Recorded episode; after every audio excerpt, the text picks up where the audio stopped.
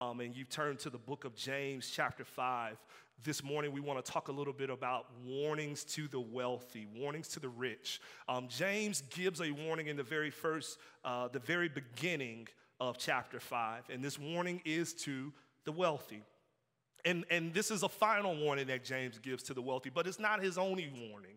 James has given us several warnings um, uh, concerning wealth and riches, and several warnings concerning the wealthy and the rich. For example, when you look at chapter 1, verse 10 through 11, you hear these words of warning. And the rich in his humiliation, because like a flower of the grass, he will pass away. For the sun rises with its scorching heat and withers the grass. Its flower fails and its beauty perishes. So also will the rich man fade away in the midst of his pursuits. James also gives a warning to the rich through the poor. In chapter 2 chapter 2 verse 6 and 7 he says but you have dishonored the poor man. Are, are not the rich the ones who oppress you and the ones who drag you into court? Are they not the ones who blaspheme the honorable name by which you were called? Now james is not seeking to paint all wealthy people with one stroke of the brush but he is offering a warning that with worldly wealth comes worldly power. And too often that worldly power comes that comes with wealth is used to exploit those without power. James however is not by himself in declaring these warnings. We see these warnings all throughout the bible for example, when you look at the Old Testament, when you look at the prophets, Ezekiel chapter 16, verse 49, he says, Behold, this was the guilt of your sister Sodom. And if you recall, Sodom is the city in which God destroyed, and Lot and his family fled, all but his wife, who turned to look back and was instantly made a pillar of salt. The city was so wicked that God could barely find a group of people that, that, that, was, that was righteous, that was walking upright, and that he could preserve in that city. And so Ezekiel says in chapter 69 that this is their guilt. This is what they were guilty of. She and her daughters had pride, excess of food, and prosperous ease, but did not aid the poor and the needy. Most people think of sexual immorality and sexual exploitation when they hear of Sodom, but Ezekiel has other faults in mind the prosperous ease that this city enjoyed, the self indulgence as a result of that ease, the lack of regard for others as a result of that indulgence the overinflated ego that comes with that kind of ease and that kind of indulgence. The prophet says that this greed was at the root of Sodom's guilt. Ezekiel's not alone in offering warnings regarding greed and wealth. Isaiah chapter 5, verse 8, Isaiah says, Woe to those who join house to house, who add field to field, until there is no more room and you are made to dwell alone in the midst of the land. Again, the warning is against excess, using power to take more and more from those without until there remains nothing left for anyone else. Isaiah is warning here against wealth, wealth with a blind ambition, that is, that continues to claw and grasp for more. We see these type of warnings all throughout the Old Testament. But it is not just limited to the Old Testament, and neither is it limited to James. We find even in the New Testament and other places warnings regarding wealth. James's older brother, older brother who happens to be the Savior of the world and the Lord of all, Jesus Christ, has plenty to say about wealth and riches, and oftentimes he himself is giving the sharpest warnings against it.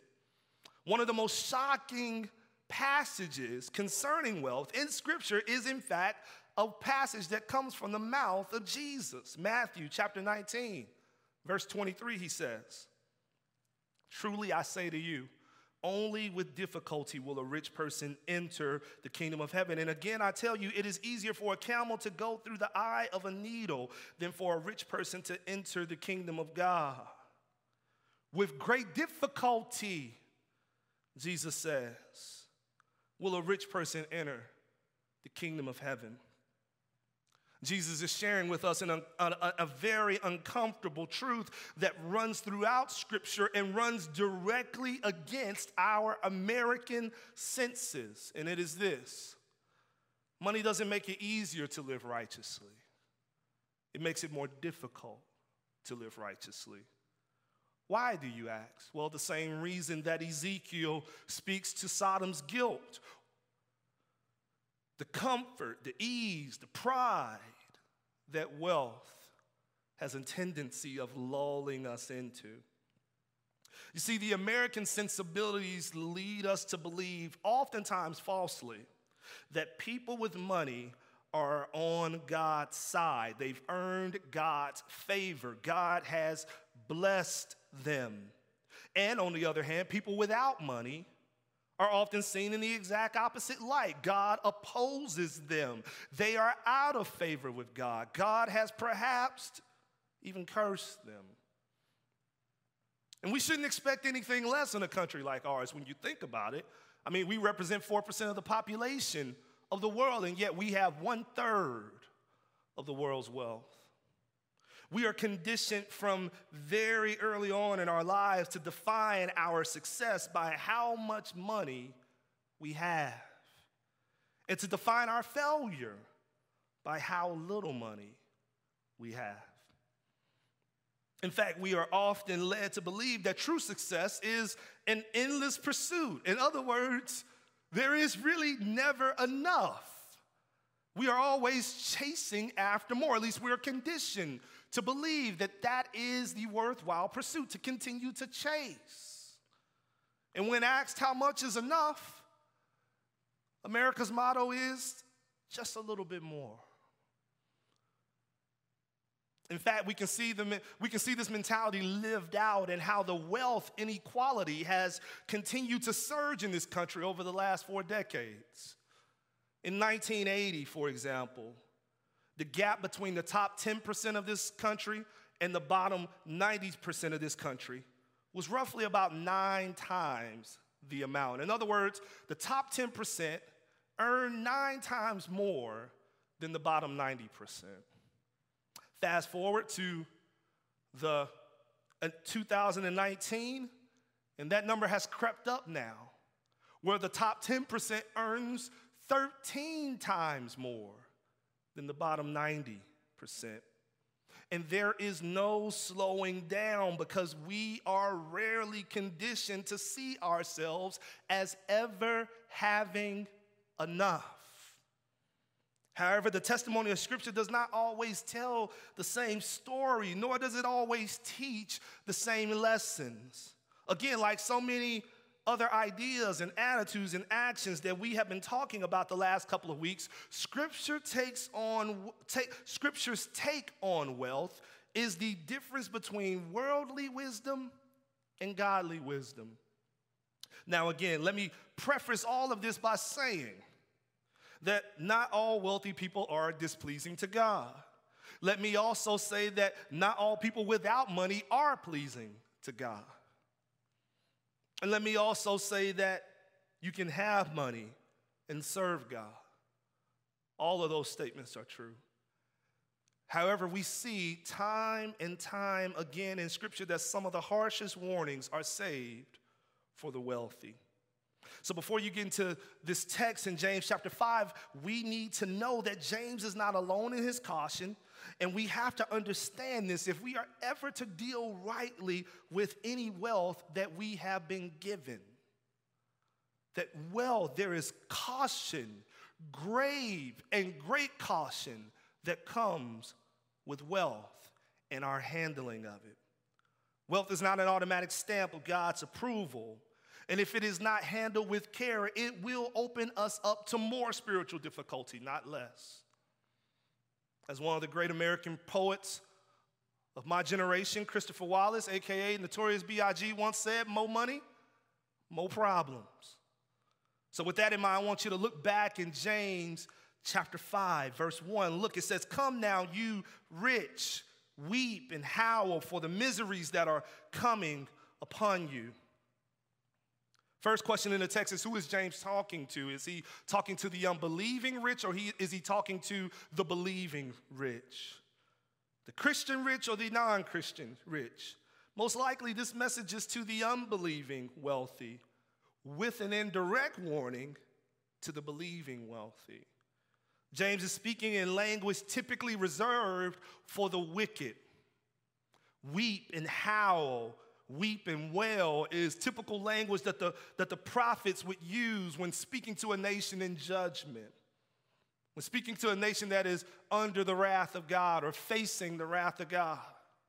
However, the warnings shouldn't be ignored by the believing wealthy. Anybody who has ever heard or ever had, rather, any wealth understands just how easy it is to slip into the frame of mind that James is highlighting in chapter 5, verses 1 through 6.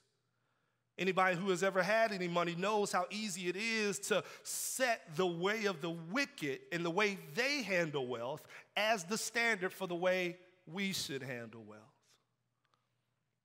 Another key for us to better understand the type of people that James is speaking to is found in the very first two words of the chapter come now.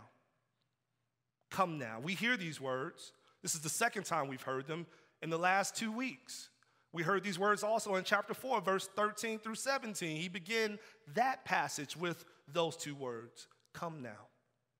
You may recall this first come now in chapter 4, verse 13 through 17 came as a warning to the boastful, to the presumptuous, presumptuous, to the arrogant, to those who, who, who would say to themselves, Tomorrow we will go into such and such town and do business and make a turn a profit, make a trade.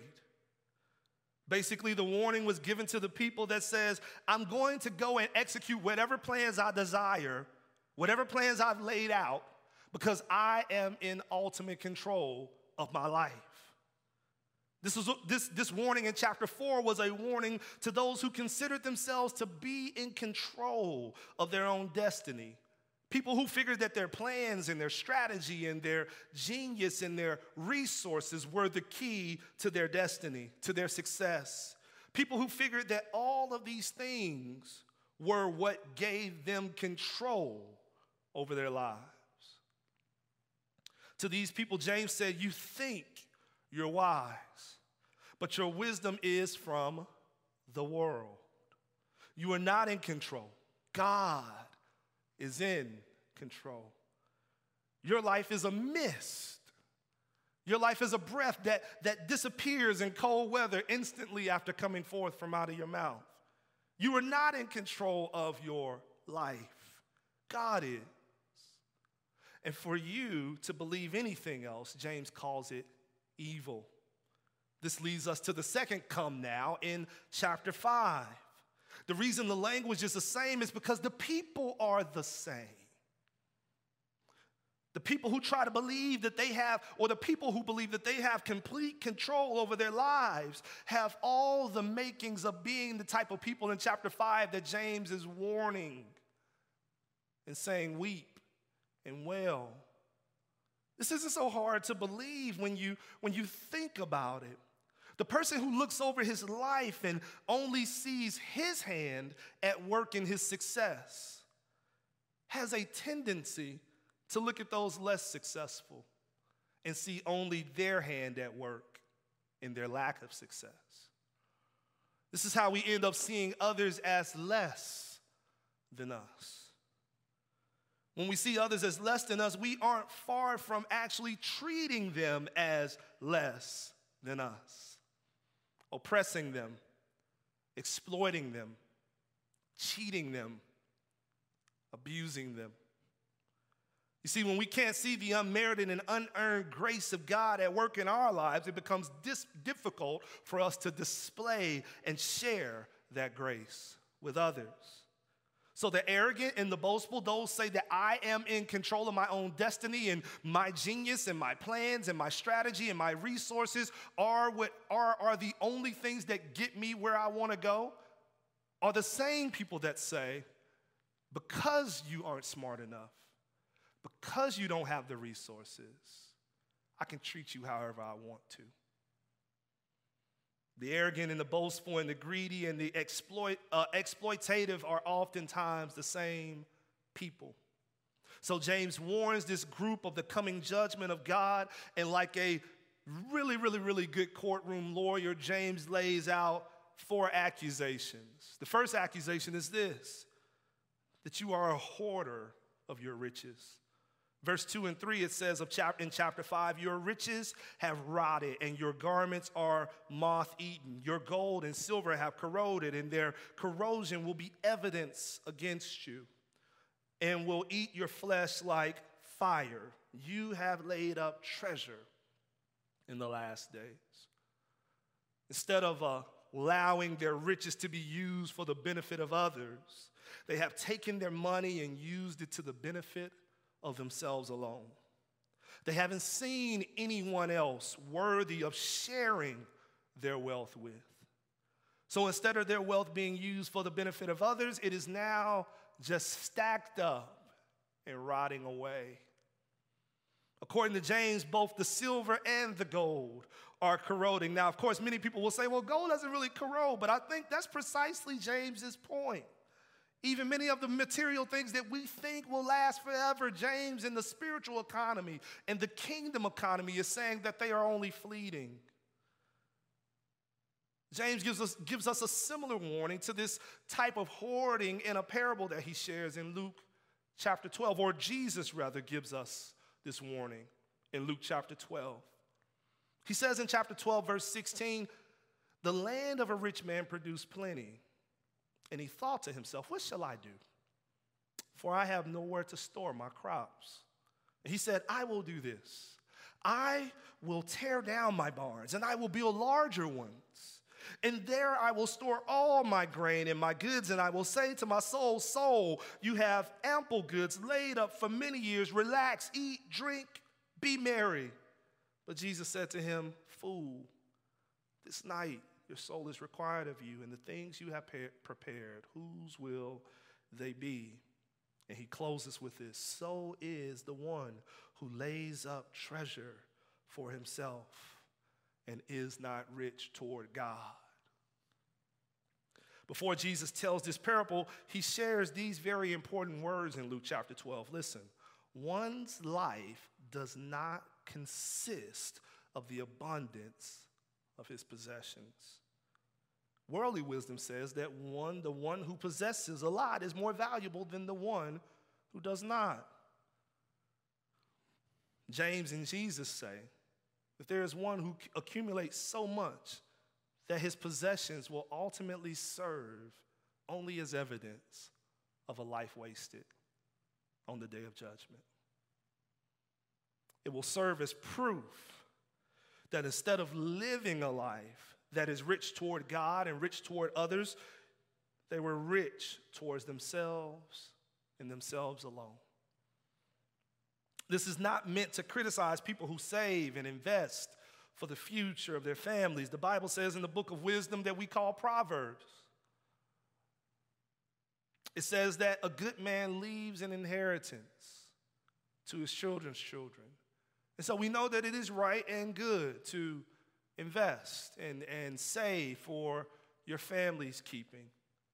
And yet, Jesus tells us in Matthew chapter 6, verse 19 through 21 do not lay up for yourselves treasure on earth, treasures on earth, where moth and rust destroy, and where thieves break in and steal, but lay up for yourselves treasures in heaven, where neither moth nor rust destroys, and where thieves do not break in and steal. For where your treasure is, there your heart will be also. You've heard it a million times, but I would continue, I would like to continue to repeat it a million more. The management expert Peter Drucker once said, Tell me what you value, and I might believe you. But show me your calendar and your, banks, and your bank statement, and I'll show you what you really value. What does your bank statement say about what you value, saints? What does your accumulation say about what you value, saints? What does your closet say about what you value? Have you made room in your life for sacrificial generosity? Have you, have you made room in your life for sharing from the bounty in which the Lord has blessed you with? James is warning us that if we don't, the very thing we try to hold on to will be the very thing that eats away at us. It will be the very thing that destroys us. Wasteful, selfish accumulation doesn't make us livelier because, again, remember, one's life is not found in the abundance of his possessions. No.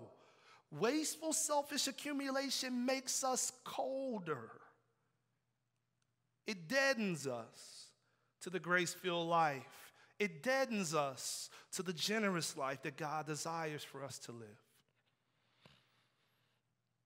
And this is not the only charge that James lays at the feet of the wealthy. Accusation two is found in verse four. Behold, the wages of the laborers who, who, who mowed your fields, which you kept back by fraud, are crying out against you. And the cries of the harvesters have reached the ears of the Lord of hosts. James, in his second accusation, says that you are exploiting the laborers in your fields.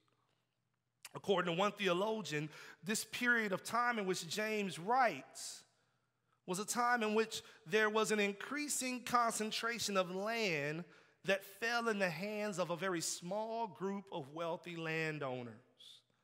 And as a result, many of the farmers were forced to earn their living by hiring themselves out to those rich landowners and were being exploited in the process. A very wealthy few was buying up all the land, leaving those without wealth with no other choice but to work for them for much less. If that doesn't sound familiar, then we probably need to unstop our ears. This is a practice that is unfortunately very familiar to our world and sadly, oftentimes to our own country. We've seen our share of exploitation in our country's history from slavery in the 17, 16, 17, and 1800s to the terrible practices of convict leasing in the late 1800s, to the corrupt implementations of sharecropping in the early 1900s. All of these practices of labor exploitation were born from those with power, carrying a higher regard for their own comfort than the humanity of those working underneath them. But you don't even have to look to the past to see exploitation. You can look in the now. We still know of fashion brands, for example, that provide clothing at the cost of child labor for pennies on the dollar. We know immigrant workers are exploited every day all around the world at individual personal levels and at corporate levels. They are paid pennies on the dollar in exchange for just simply not being reported. We know homeless men and women who hold signs out that we drive by that says we'll work for food. And they are often given chump change to do odd jobs around homes and around businesses. Brothers and sisters, all of this is exploitation. James is warning the wicked wealthy who are always looking for an opportunity to take advantage of a desperate worker. And he says to the wealthy, the desperate tears that those poor workers have cried out against you have reached the ears of God.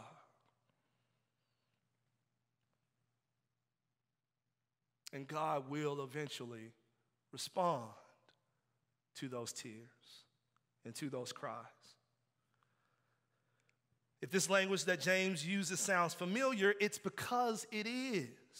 He gets it from the law. He said, in, in the law in Deuteronomy chapter 24, verse 14, we hear this You shall not oppress a hired worker who is poor and needy, whether he is one of your brothers or one of the sojourner, sojourners who are in your land within your towns. You shall give him his wages on the same day before the sun sets, for he is poor and counts on it, lest he cry against you to the Lord. and you be guilty of sin. Godly wisdom with our money requires not only that we be not hoarders of our riches, but it also requires that we not be exploiters of others. It requires that we pay fair wages for services that are rendered to us. It requires that we advocate for those that are being exploited. And we hold people that who hold the powers that be accountable when they exploit. It requires that we leverage our own power to ensure that people with no power are being treated fairly. How do we do that? Well, we do that not just, pursue, not just by pursuing the cheapest price for work done for us, but by pursuing a fair price for work done for us. We do that by holding companies accountable with our wallets when we discover that they are using exploitative practices to provide goods and services to us. There's websites that you can literally search and find out who is doing a good job in terms of paying people fair wages and not exploiting people in this country and in people, people in countries abroad. We do that by tipping good if we're being waited on at a restaurant. We do that by paying our employees well if we manage employees. Why do we do all of these things? We do them because each person we encounter in this world is an image bearer of God. And any exploitation done against an image bearer is an, ex- is an assault against the one who they received the image from. And so James lays this accusation at the feet of the wicked wealthy in this text.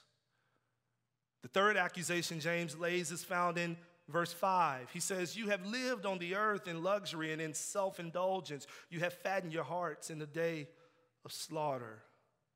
His third accusation is that you have taken on an ease of living in the midst of a suffering people. Accusation three is really the combination of accusation one and two in the midst of the last days where we should be keenly aware of how near the coming of the Lord really is and should therefore not look to hoard riches, but instead be liberal in our sharing of those riches.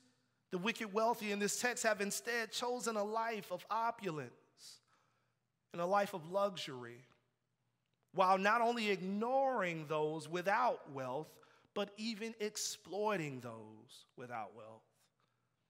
So they protect their life of luxury at the cost of others' suffering. As Americans comparing ourselves with the rest of the world, we should read statements like this with great concern, great pause, great reflection. As we mentioned earlier, our wealth is beyond comparison when it is laid against the rest of the world. But as Americans comparing ourselves with ourselves, we should read these statements like this with great pause for concern as well. In 2010, there was a study done by a group of scholars. They conducted a study or they conducted a survey of about 5,500 people.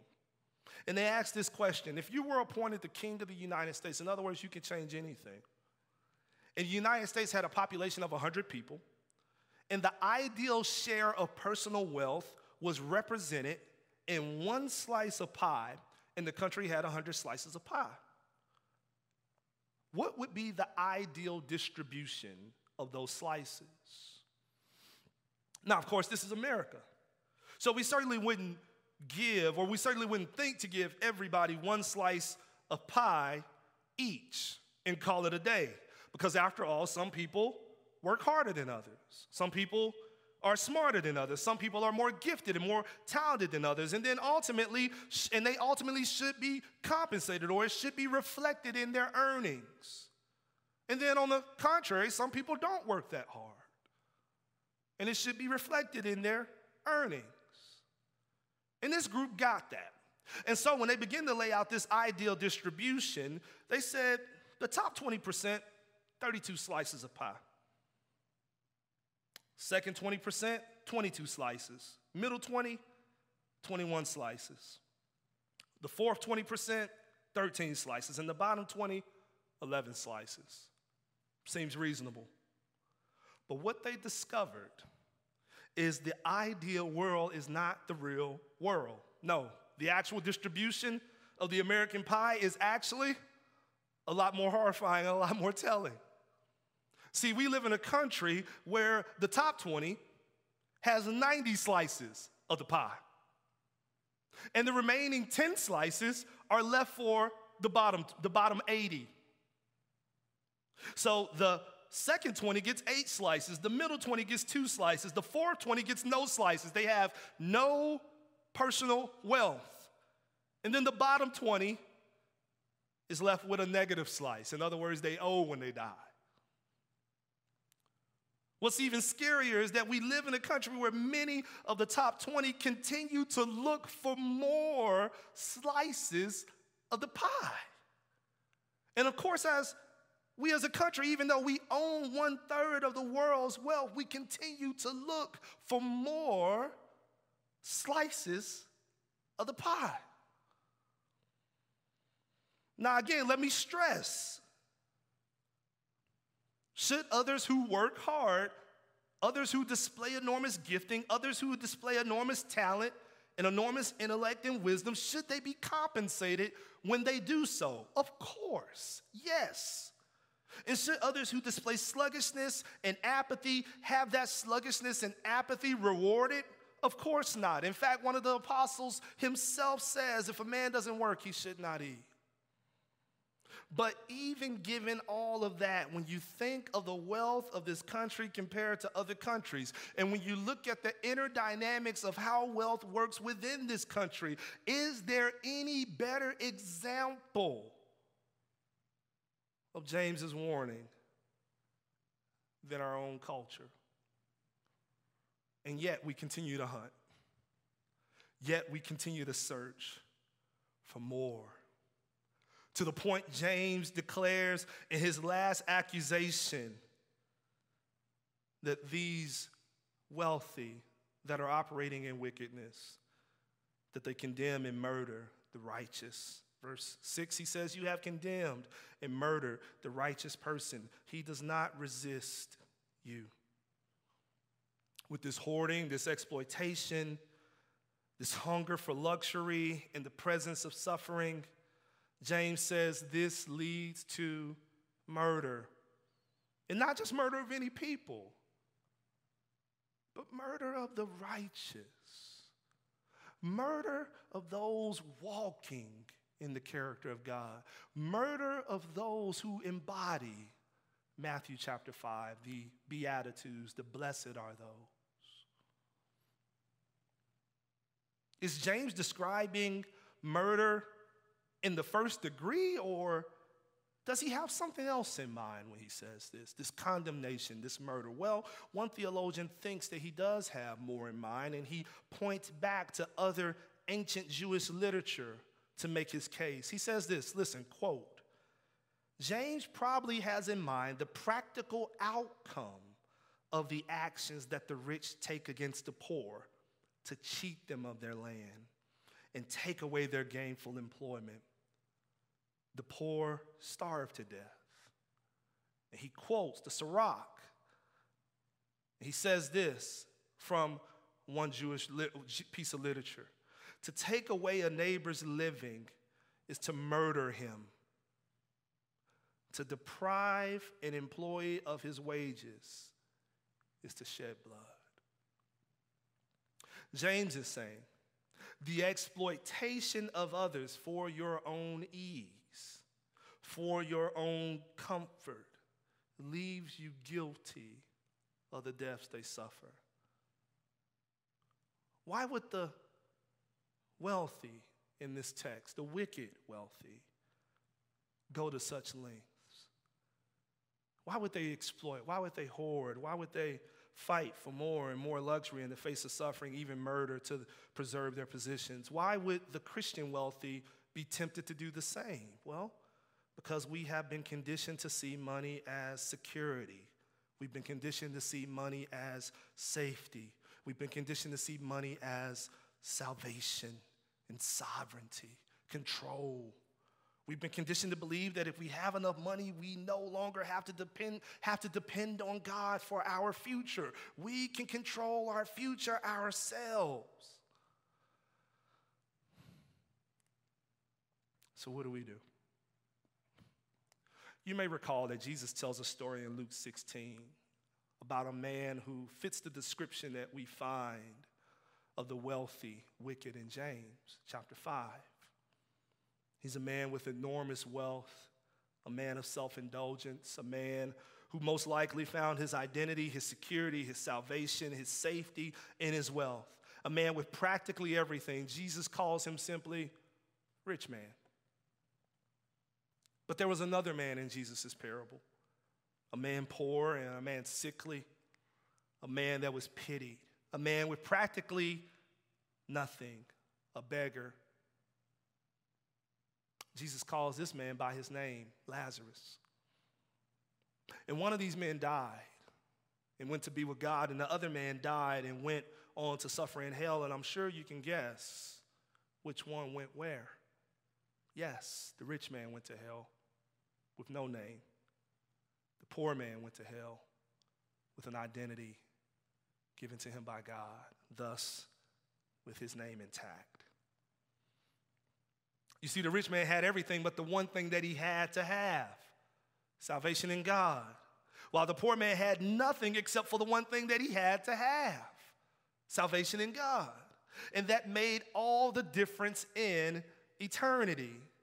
You see, it doesn't matter how much money you accumulate, no dollar can buy your way into the presence of God. There is only one price capable of gaining your entrance into the presence of God, and that price has been paid the price of Jesus' very own blood. But see, this truth, this truth about Jesus dying for us and spilling his own blood for our salvation, that any man who lays down his life and embraces Jesus Christ as the Son of God, the Savior of the universe, shall be saved. This truth will not only change your final destination, when it is fully understood, it will change how you get to that destination. While many of us have trusted Jesus Christ by faith, we oftentimes treat our money like we have not. But when you finally understand the gospel and you see Jesus as he really is, how, how you live your life begins to change. When Jesus becomes your safety and your security, you don't feel the need to hoard your riches. When Jesus becomes your delight and your pleasure, you don't feel the need to accumulate more and more luxury and opulence. When Jesus is in control of your life and you know He is in control of your life, you don't feel the need to keep chasing money in the pursuit of more control. When Jesus is your salvation, you no longer have to look to money to save you. Money is not your God. Money cannot save you. There is only one God. And salvation is only found in his name. And that's where our hope must lie. That's where our security must lie. That's where our safety must lie. That's where our comfort and ease and rest must lie. And, saints of God, when it lies there, when our salvation lies there, then all of a sudden, we're able to loosen the grip of our money, sharing it liberally and freely. We're able to loosen our grip or the grip on God's money and use that grip to cling to Him with everything we have. Would you pray with me? God, we love you so